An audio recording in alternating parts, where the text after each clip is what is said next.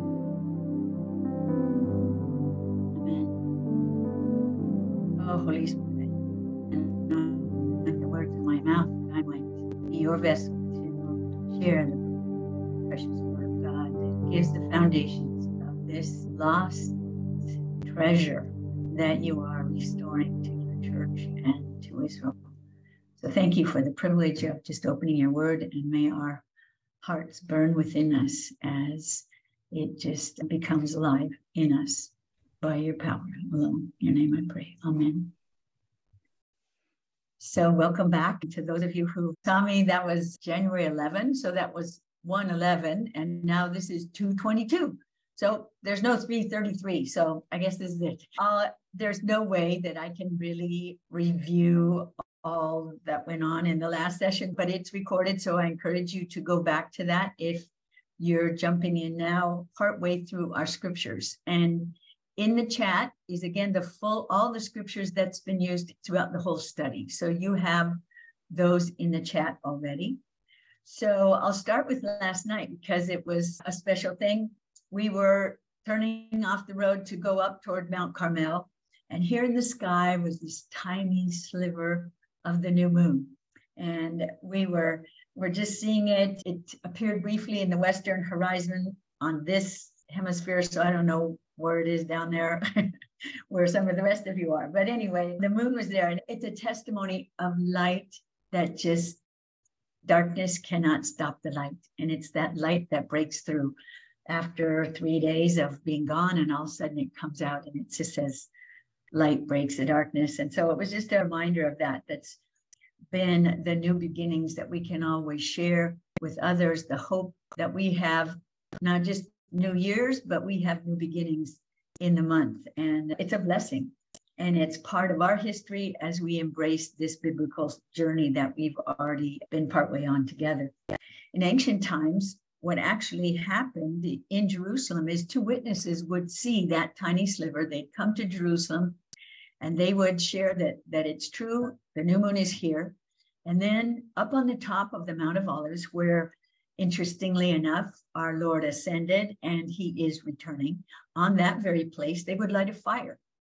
And that fire would go from mountain to mountain. So we know it hit Mount Carmel. That would keep us all on the same calendar because it unites the people to be on the same calendar. And so that was important. No iPhones, no calendars, written calendars. But that was the way they spread the message that it's a new month and that fire would be up on there. It's interesting to look at that and know that there's power as we unite on the same time in a regular way. And as we shared last time, the new month is a God made appointment with you and me and us together corporately. It's a call to come together, it's a corporate gathering. And so I'll just go over a few points from last time so we're not just jumping in where we left off and we can refresh our memories if that's needed. Some of you might be wondering again, if you didn't see the first part one, what this is my background. No, it's not my wall in my room, but it is a re- copy of the relief that's inside the Arch of Titus in Rome. It was made to declare and celebrate the destruction of Jerusalem. I don't put it there as a joyful celebration. I put it there as a declaration that as I looked at it on my screen, what it is, it's all going the opposite direction. It's coming back, and we're coming, bringing back what the enemy stole of an understanding of Israel's place in God's purposes. That it had Jerusalem has not been replaced by Rome. Our Heavenly Father has not been reduced, re, replaced by a pope, and on. And so it, the menorah is there, and many people have don't understand what that little those little lines right there that I'm pointing to, those are two silver trumpets, and they marked time. And so when God's people were on the same time, you know, on Shabbat, when you're in Jerusalem, you'll hear a blast that comes out like the sound of a trumpet. And it says that Shabbat is coming. It blasts out in those of us who are understanding that joyful sound of God's appointed, appointed times. And it happens on the new on Shabbat and the new moon and on the feasts, according to Numbers 10. So the new moon is a God made appointment with us. It's forever. And so we want to get back what was robbed because it's not just a Jewish thing. It is really part of our, we got a lot of kingdom, we got a lot of rabbinic tradition that it's extra biblical and we don't want to go there. We have a lot of, unfortunately, Christian tradition, and that's not biblical either. But there are some kingdom traditions we got to get a hold of because they run all the way through and they unite us as that one new man of and Gentile, united in him and can celebrate it and don't feel like you're doing a Jewish thing, but you're not a Jew. You know, and it causes a confusion. But we can recapture our kingdom traditions and really and recapture them because they're biblical. And that's the purpose of going line upon line. I have just laid, I've watched foundations here, and it takes more time getting, digging the foundation than sometimes building really huge buildings because our foundations are really important. So we've just been going line upon line to see the foundations, biblical foundations of this feast. So when we observe it and we begin to celebrate it, we do it with un- our understanding and not just what's in there, so I'm doing it. We capture it and understand the part that, whoa, I'm taking this back and I'm going to get people doing this with me because it is not just something God said, so I should do it. It's something that we would all want to be a part of as we've been brought into the redemption story by the precious blood of the Lamb. So that was one of the things from the beginning. I said, time and the Lamb are intricately connected. We cannot separate them. He was a lamb, as Revelation tells us, he's a lamb slain from the foundation of the world. And every tribe and tongue and nation in the end is going to come singing one thing worthy is the lamb. So that timing of God connected with time on earth and in heaven is critical. We can't separate that. And it is about alignment. Remember, I brought my little, what do you call that? Um, show and tell thing that lets people see the alignment that literally happens. I'm trying to get it in the right place here. Sorry, I didn't practice good enough. It is the sun. There we go. There's the sun, the moon, and the earth. Those are lined back up 12 times a year when it cycles around one, two, three, four, it goes around 12 months in a year.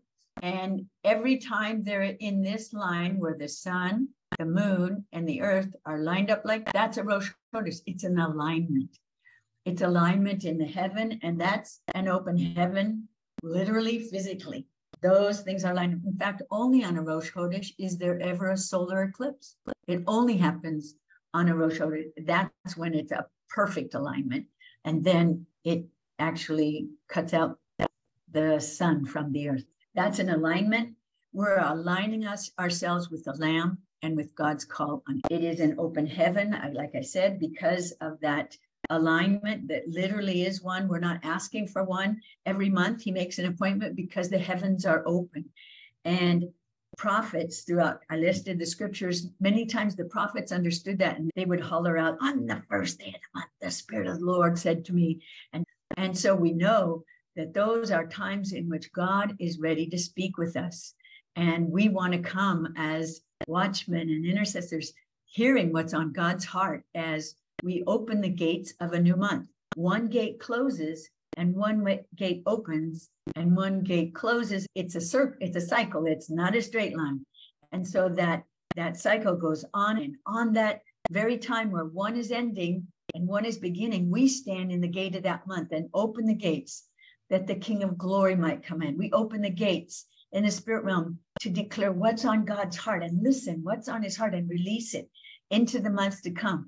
We know what happened in the months to come. In the month of Adar, this month, we know historically this is the huge events, the main events of the story of Esther was during this month. And so you anticipate, even as I think Dahlia wrote in her post as they celebrated the Rosh Chodesh a couple of days ago, she talked about the joy that we have of God's final destruction of Amalek, who was Haman was an Agagite, which is of the tribe of Amalek, and God promised Moses on the mountain that he would that would be the last enemy that would be destroyed forever. And we're going here and we do it as an honor to our creator. He created the earth just as I showed you. Man cannot say that days now begin at midnight because God said they begin at sunset days, weeks have no significant or Sunday is now the first of the week instead of Sunday is always the first of the week. And now it's a different day, Monday. And all these things that have been changed because man stood up to our creator and said, I think I have a better idea.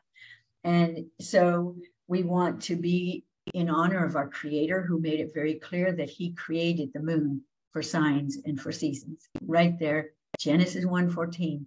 It's there. He made it as one that would rule the nighttime and one that determines Moedim, the, the appointed times where we have an appointment with God, morning and evening, Shabbat, new moon, and the feast. Many people know about the feast. We've all heard about Shabbat, but this one has been robbed from us, hidden. It's actually cut out. If you take away the moon out of your calendar your solar system, then you don't have any understanding of that part of God's creation. And it was literally put into the hands of Israel as they came out of Egypt in the Exodus. And that's when the new moon calendar in Israel's timing was was established. So we have also then, because of that, of him bringing Israel out, that is the beginning of the journey of the bridal procession. This is the procession that started when he brought his people out he brought his people out as a husband, says to us in Jeremiah 31. And this is when at Passover, at that last time, when he says, Take a lamb. This is the first of your months. Take a lamb, because that blood of the lamb marks my people through history all the way to the throne. We're on a journey to the throne. It wasn't just a journey out, it wasn't just a journey into this land, but in this land, he establishes his throne because it is a journey of the bride to the throne. And it gives us the privilege of keeping that longing for the bride fresh. The bridegroom is coming, keeps it fresh every month. He's coming, he's coming. Just the moon is going to come out of the darkness. It's coming, it's coming. I know it's a journey of faith and hope because we know that it's coming and it puts that desire and freshness in that journey because sometimes the journey gets wearying and we have a gift. It's not a have to, it's not a duty, but there's purpose in it.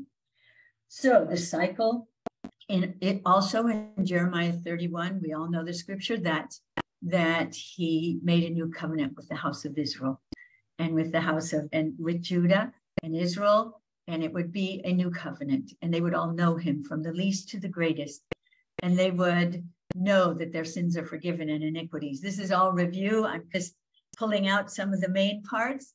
The next verse, we can't stop right there because the next verse tells us that as long as you see those cycles of the moon and the stars, that's as long as Israel exists before me as a nation. That is a sign of that also the covenant that he in the only time in the Hebrew Bible, the Old Testament, that it says about a new covenant, and he seals that and seals that promise with those ordinances in the sky. Every time that moon comes around, we stand before God, before heaven and hell and Amalek, and say, Israel exists before him as a nation. We're not worshiping the moon. We're not worshiping shofars and silver trumpets. We are worshiping the Lamb who was slain from the foundation, who is alive and on this and is coming back in all of his glory. When who was, who is to come. That's what we do on the Rosh Chodesh. We're linking into the. This has been going through history, and we have something to do in the meantime as we join in. The story didn't begin with the awesome work of Christ on the cross. It didn't begin there. And that wasn't the end of the story either. That story began, and we get to link in with something that's before our grafting in, and yet it has a purpose. So it's a it gives us that identity and it gives us a destiny and it gives us a big family to be a part of because it's all of us.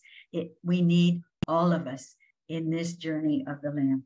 So then we ended with a wonderful reminder that on one year to the day of when he brought Israel out, Exodus 40, because I, I told everybody, go ahead, check out these verses, because if mistaken, I'd want someone to say in Exodus 40, God had an exact, precise time he wanted them to put the tabernacle up. It wasn't on the 12th day of the whatever month, it was on the first day of the month, on on the first of the month, the first day, the second, just after they, one year after they came out, he said, put it up. They were now not as slaves. They had an identity. He was in the center. Their lives were revolving around him, just like the earth and the moon were revolving around the sun. And they were a people meant to be a royal priesthood, a holy nation. And that was the time the glory fell. And that happens all through history is his glory is revealed through a people who understand we are a kingdom, a, ro- a kingdom of priests, a holy nation, a peculiar people, bought by the blood, to show forth the praises of him who brought us out of darkness into his light, just like the moon. He brought us out of darkness into his marvelous light. That's who we are. That's the part of the story we get to be a part of as we partner with him. He needs partners because he has intended from the beginning that his glory would fill the earth as the waters cover the sea. That's our calling and that's our responsibility. So, scripture references again are in the chat, and I'm going down from the ones I've already been through. That would be through all the ones about the moon and beginning down the Rosh Chodesh till we get to Numbers 28. So, history has gone on. God's people knew they had a calendar and I'm going to go then through the rest of the scriptures so we can see how does this connect? We know it's a covenant thing. We know it's a covenant alignment. He made that covenant with Israel. He keeps his covenant with Israel. But I want you to see that this is very much connected with us as a kingdom of priests. And when they got to Jerusalem, they set up the temple and Davidic worship was established. And so this is David. We know he didn't build the temple, but he was our worshiper who brought back the ark of his presence, who established it there, who established Levites and priests to worship the Lord. And in First Chronicles 23 says, and he gathered together all the leaders and priests and Levites, and they had a purpose. They were going to stand and thank and praise the Lord every evening and morning. And in every presentation of that burnt offering to the Lord on Shabbat, new moon, and the feasts by nor- number of the governing order that he made. That's First Chronicles 23. So then he hikes the ball to Solomon and says, I don't get to do it, you're doing it. So Second Chronicles 2 4, Solomon calls up to Hiram up in because he needs materials. And he says to him, I'm building a temple for this name of our awesome God. To dedicate him, we're going to burn this incense to him for continual showbread, burnt offerings, evening and morning, and Shabbat, new moon, the feast. Again, same order, same thing, all involved. No, new moon is not part of Leviticus 23, but we have all those that are continually reminded throughout the Bible as significant appointments. You don't know when Passover is if you don't have the new moon. You don't know when the feasts are. If there's no, it's like this gird upon which everything came.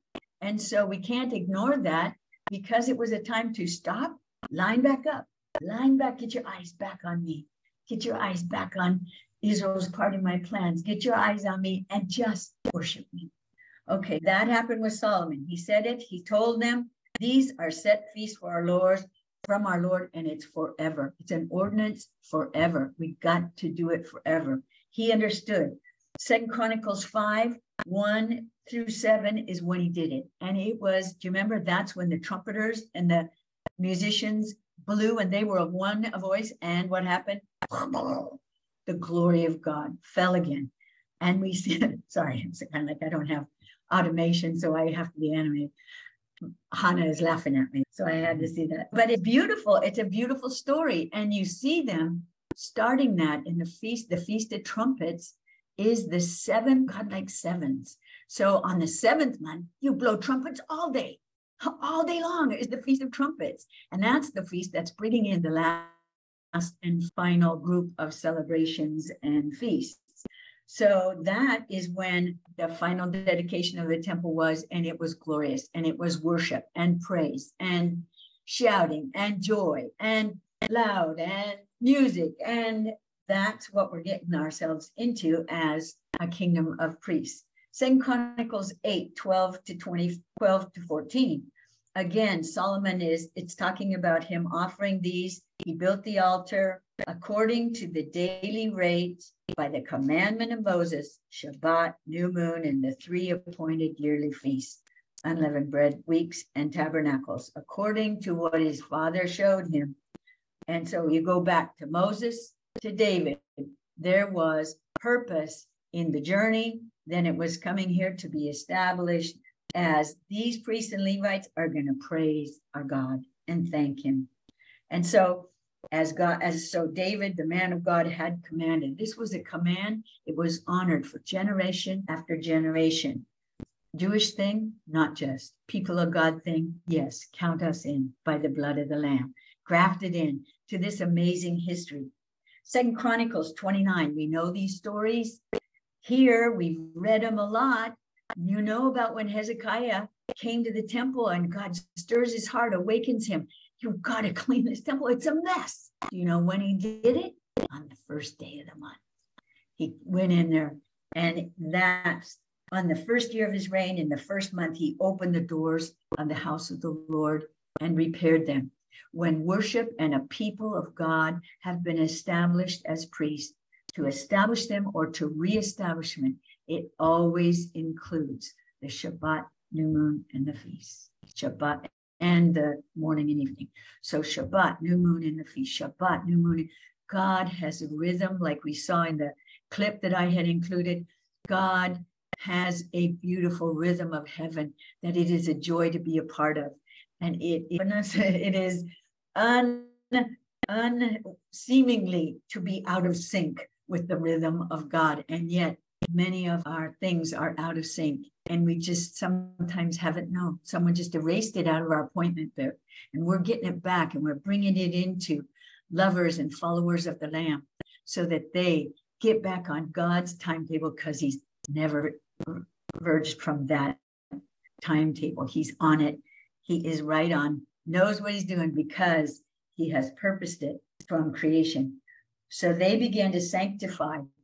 Hezekiah began to sanctify on the first day of the first month, the temple of God, when it was time. There were timings, and God's people lined back up, got back into order, and they did it. So he appointed priests and Le- then Second Chronicles 30, excuse me, 31. He appointed the priests and Levites and according to their divisions and everything, just like we know about Zechariah and Elizabeth, same thing. There were times when everybody went in and they did it, and he put them in order to give thanks to praise in the gates of the Lord and to do it on Shabbat, new moon, and the feast. Again, he declared, We have appointments with our God and we are serious about keeping them. So I'm showing you the time that worship and the house of God and our calling as a kingdom of priests is restored. It always included resetting our time, getting back. Well, actually, what, what time is it? And you, I don't know. You know, that old song, Come, now is the time to worship. That is echoed out on even the Rosh Chodesh. It's time to worship our King. Okay, so we know that. We know Hezekiah. We know all those. Things. Let's go to Ezra. Ezra, when the seventh, this is Ezra 3, when the seventh month had come, the children of Israel were in cities, and he gathered them together. It's often a common theme gather together, worship on that day, praise and thanks. It's a people who need repeating. and so we see it repeated enough until we go, ah, I get it. This is it. So we hear that in Ezra, he gathered the people together as one man. Beautiful. And he brought them there. He rebuilt, they rebuilt the altar. They were offering burnt offerings morning and evening. They kept the Feast of Tabernacles. Verse 5 says, And afterwards they offered the regular burnt offering and those for the new moon for the appointed feast of the Lord. This is even before the temple was done. They had the altar and they go, Whoa, we know what goes on and when it goes. It's not good enough to do our things in our time. This is God's plan. It is His calendar. It's His way. And we're going to do it that way, not just as robots, but as in honor of our King, in honor of our Creator, in honor of our redemption story that we're by a part of, by His grace and by His blood. So here again, He rebuilt it and He again affirmed when we do these things, why we're doing them, unto whom we're doing it, what we're doing, we're worshiping. We're just offering the best offerings we can. And from the first day of the seventh month, they began to offer those burnt offerings to the Lord even though the foundation of the temple was not laid. That's in Ezra 3. Ezra was a man, a scribe of the word of God. And I want you to know that when it was time for him to come back, Ezra 7 9 tells some very interesting facts that on the first day of the first month, that is the new year, that is the day when God said to, to Israel back as Passover was going to be instituted for them and he was going to get them out of Egypt, on the first day of the first month, Ezra began his journey from Babylon. And then, do you know, he just happened to make sure we knew that on the first day of the fifth month, he got to Jerusalem. It was like he knew God's word, he knew the importance of this time in God's reestablishment. And he was like, I'm going to be on target. I'm hitting it on the mark. I'm not just leaving Babylon because they say it's time to go.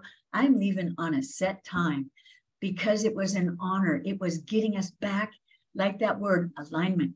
If ever we've heard it, but what is it about? It is a physical thing that I showed you in the heavens, but it's a, real spiritual thing for us to be aligned with God's ordained cycle of time.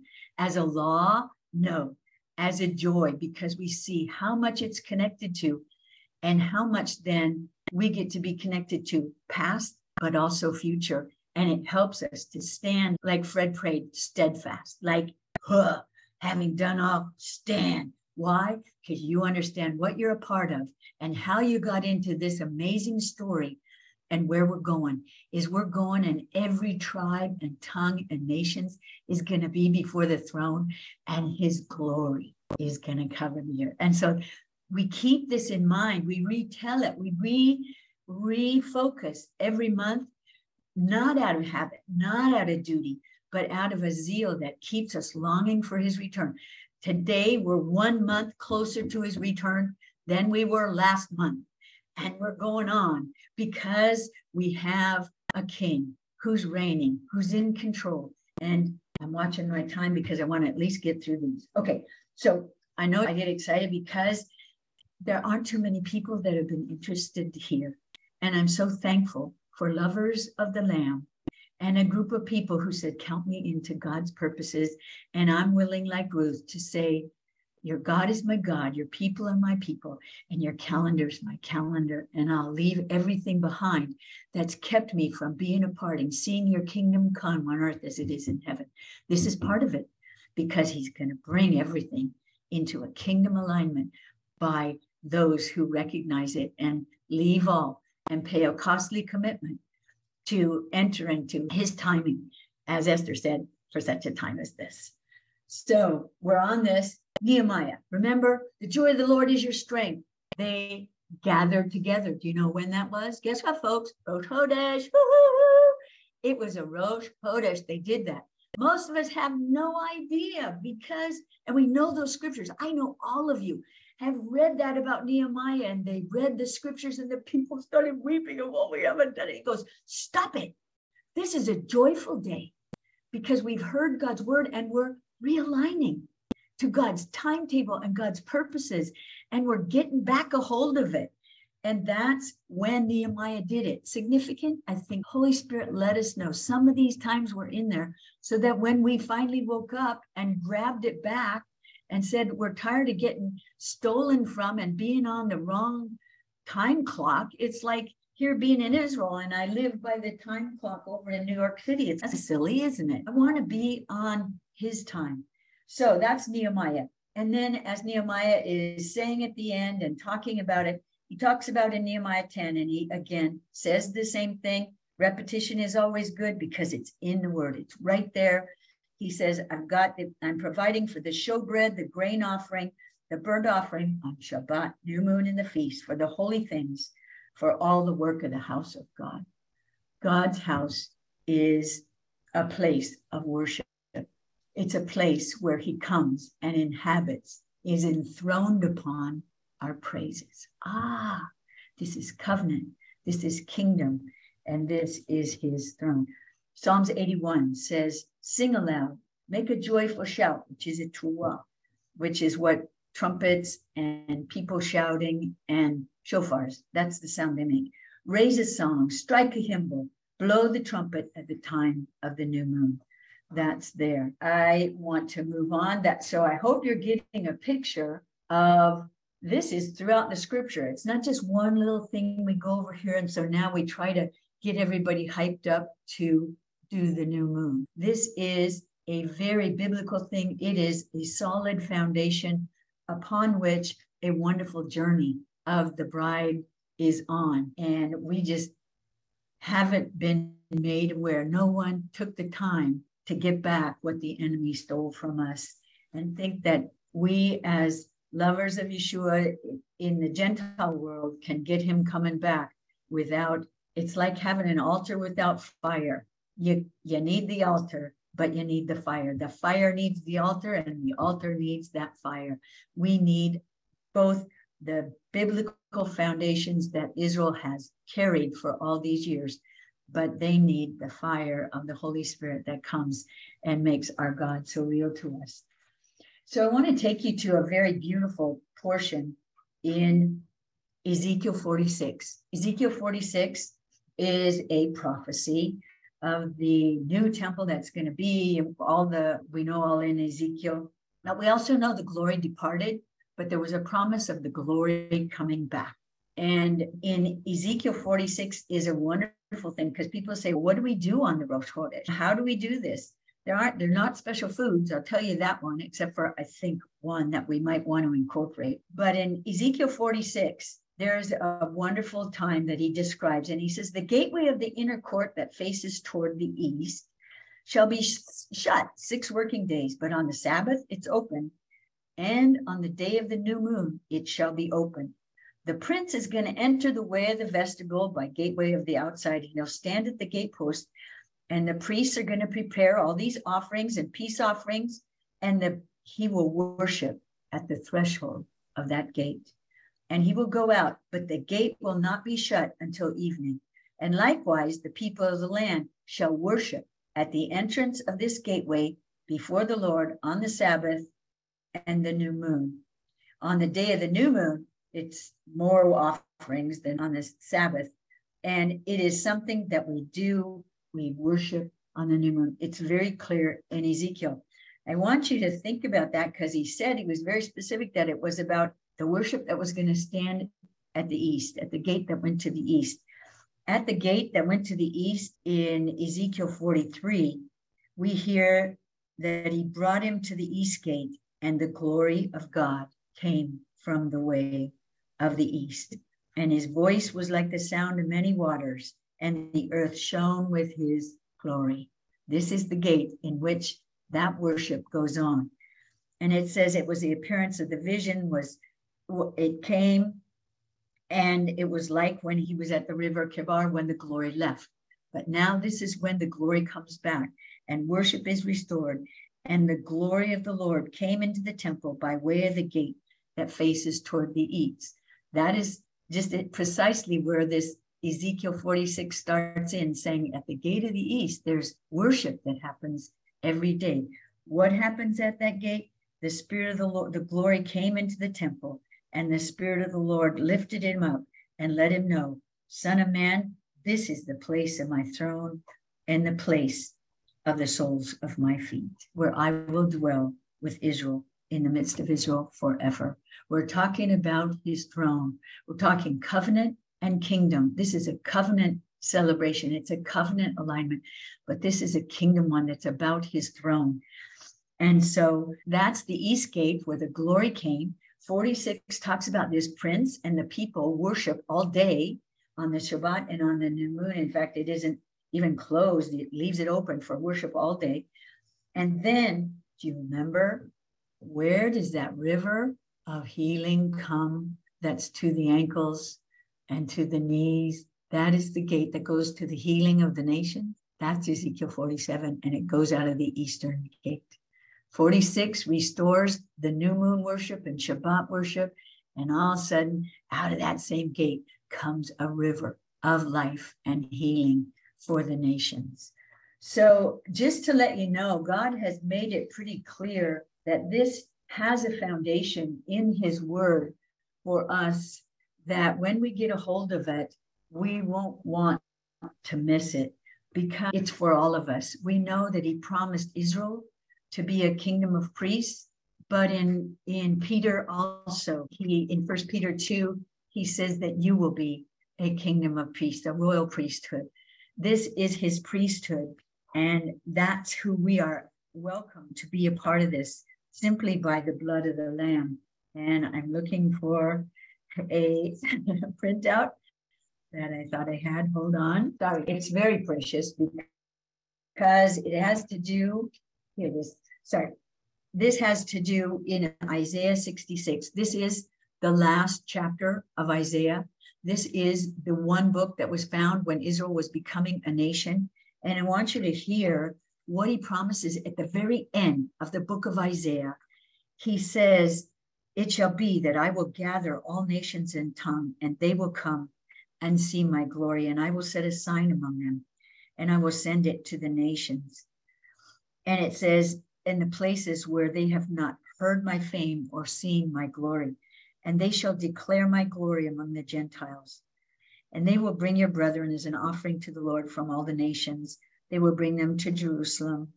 And I will also take of some of them and make them for priests and Levites. For a new heavens and a new earth, well, I will make will remain before me, and your descendants and your name will remain. And that from one new moon to another, and from one Sabbath to another, all flesh shall come and worship before me. This is our destiny as a kingdom of priests. This is that thing that at the very end of the book of Isaiah, the one book that comes in its entirety from the Dead Sea Scrolls, history, just want to make sure every chapter was in. And that's the last chapter of the last book that tells us we also will be taken as kings and priests to bring forth his glory in the earth. And we will do it at God's established times.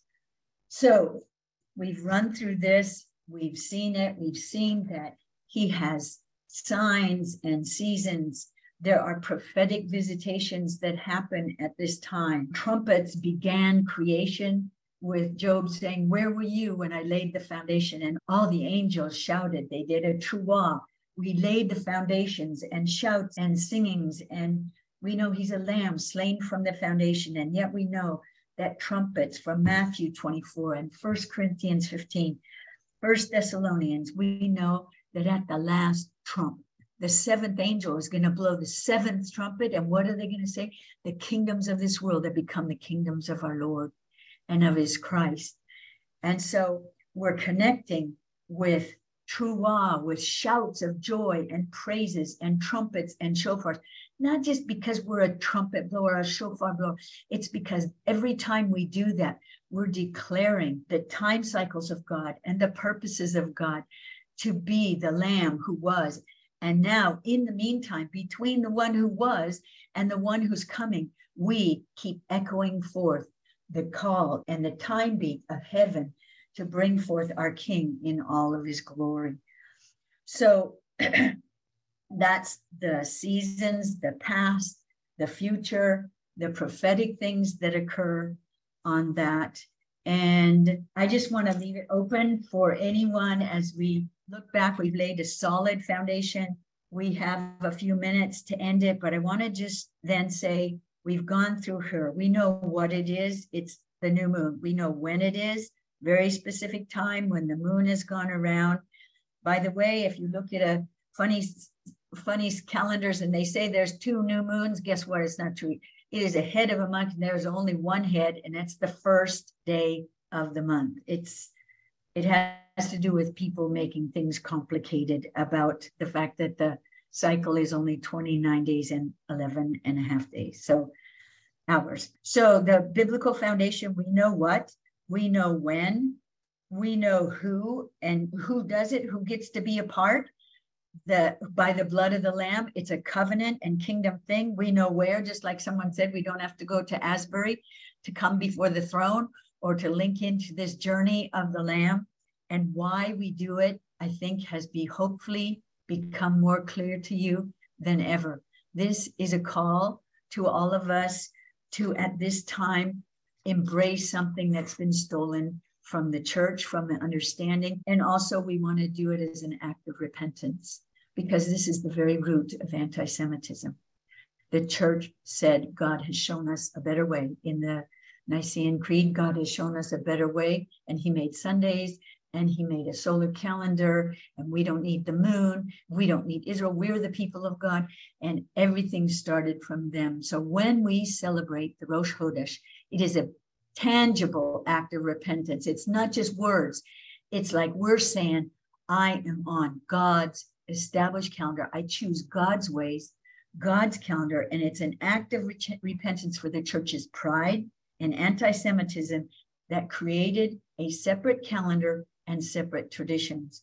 And I'm not wanting to put down the church or anything. I'm just saying it's time that we call a spade a spade and an ace and say we got traditions that aren't biblical. And I went back and I laid a foundation of a biblical calendar because we can jump in or we can just say, but sorry, my calendar is my calendar. We'll them together. We can't do it. It's an act of repentance that's to us if we want to be a part of strategic, prophetic alignment that we need to do in order to get ready for his return. He's waiting for us to partner on earth. What he needs is a few partners that say, Count me in. We do it together. We do it with purpose. We do it with an axe that just cuts that down. We do it with aligning with the Lamb who was, who is to come. It's an act of reconciliation to reconnect with Israel. And we've asked, like Susan said at the beginning, ask for the old ways, ask for the ancient, the good paths, and walk in them. And when you hear the trumpet, will you follow it? Will you get in line with the rhythm of heaven?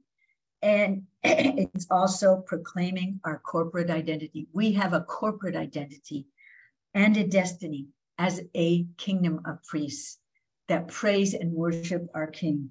And excuse me, it also is a gift for us to keep alive our longing for his return. Sometimes that has faded away, and it's not a have to, it's like the Shabbat. It's, oh, I have to rest. Oh, I just stop everything and rest. What is the new moon?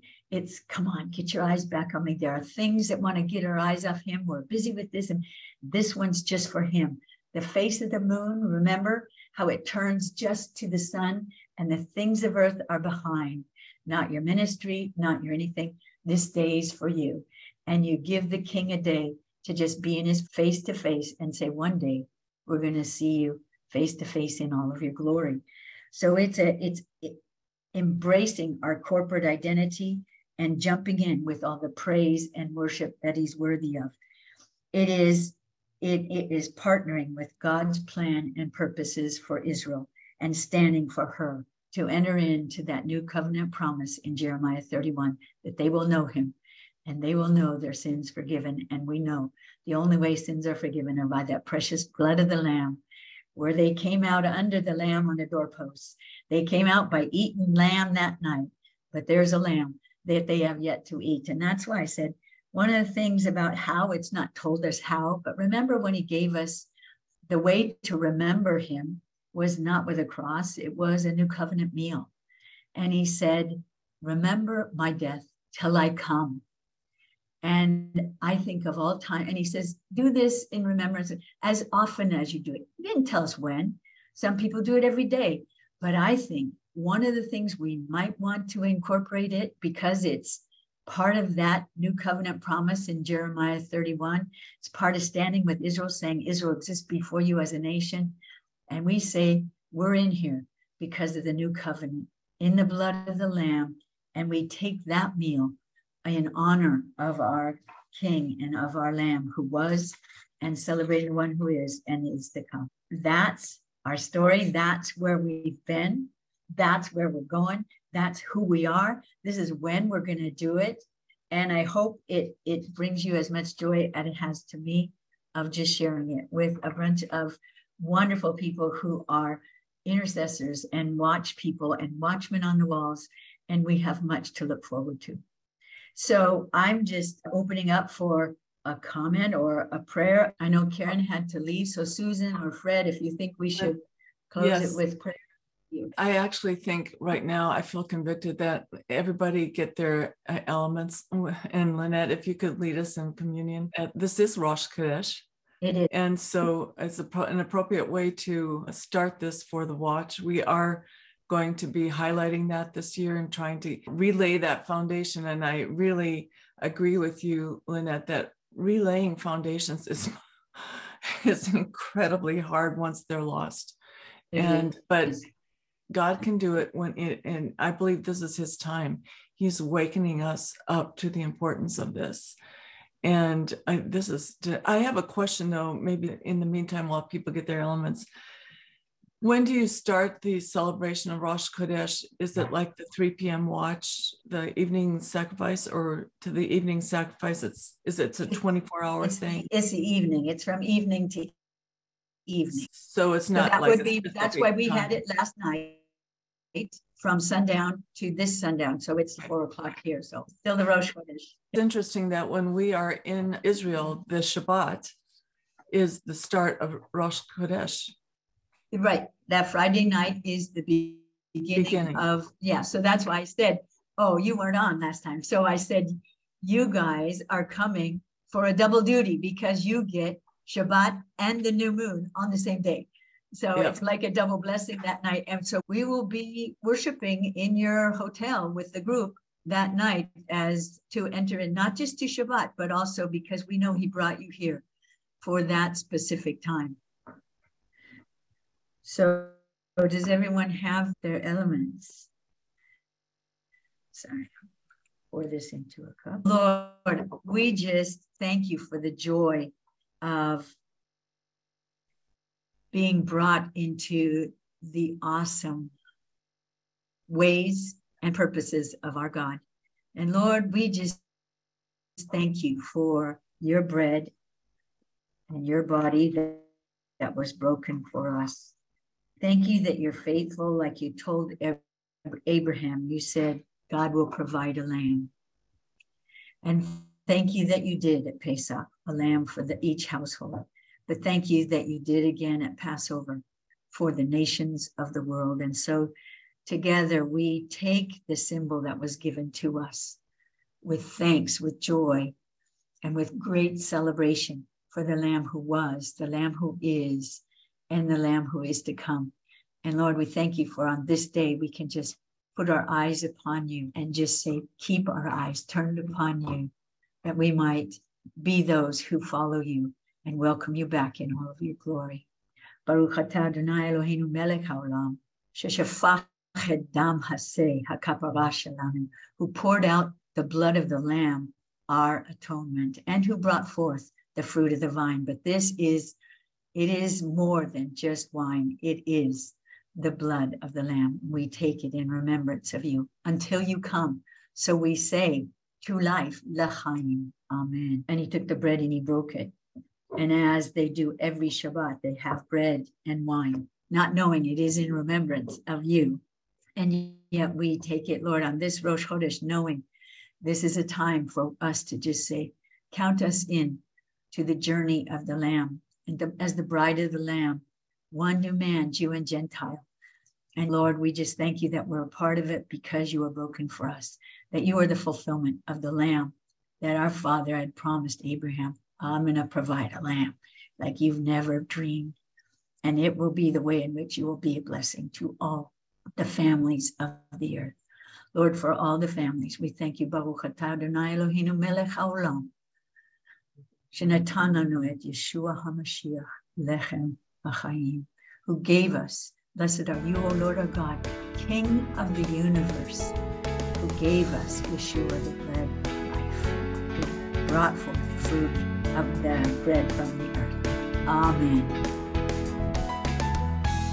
I'd like to bless you with a close, and that is my friend and I are going to blow our two silver trumpets as in remembrance a declaration that we've gone back and Rome and those that thought they had conquered Jerusalem and destroyed it have not destroyed either her calendar or God's or Israel's purpose in God's plan. So we'll get, get both here.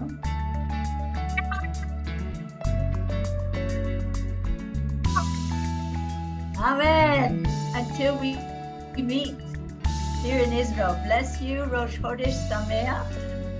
Uh, thank you, Lynette. God bless you, and may this be a seal upon our hearts as we pursue this restoration journey.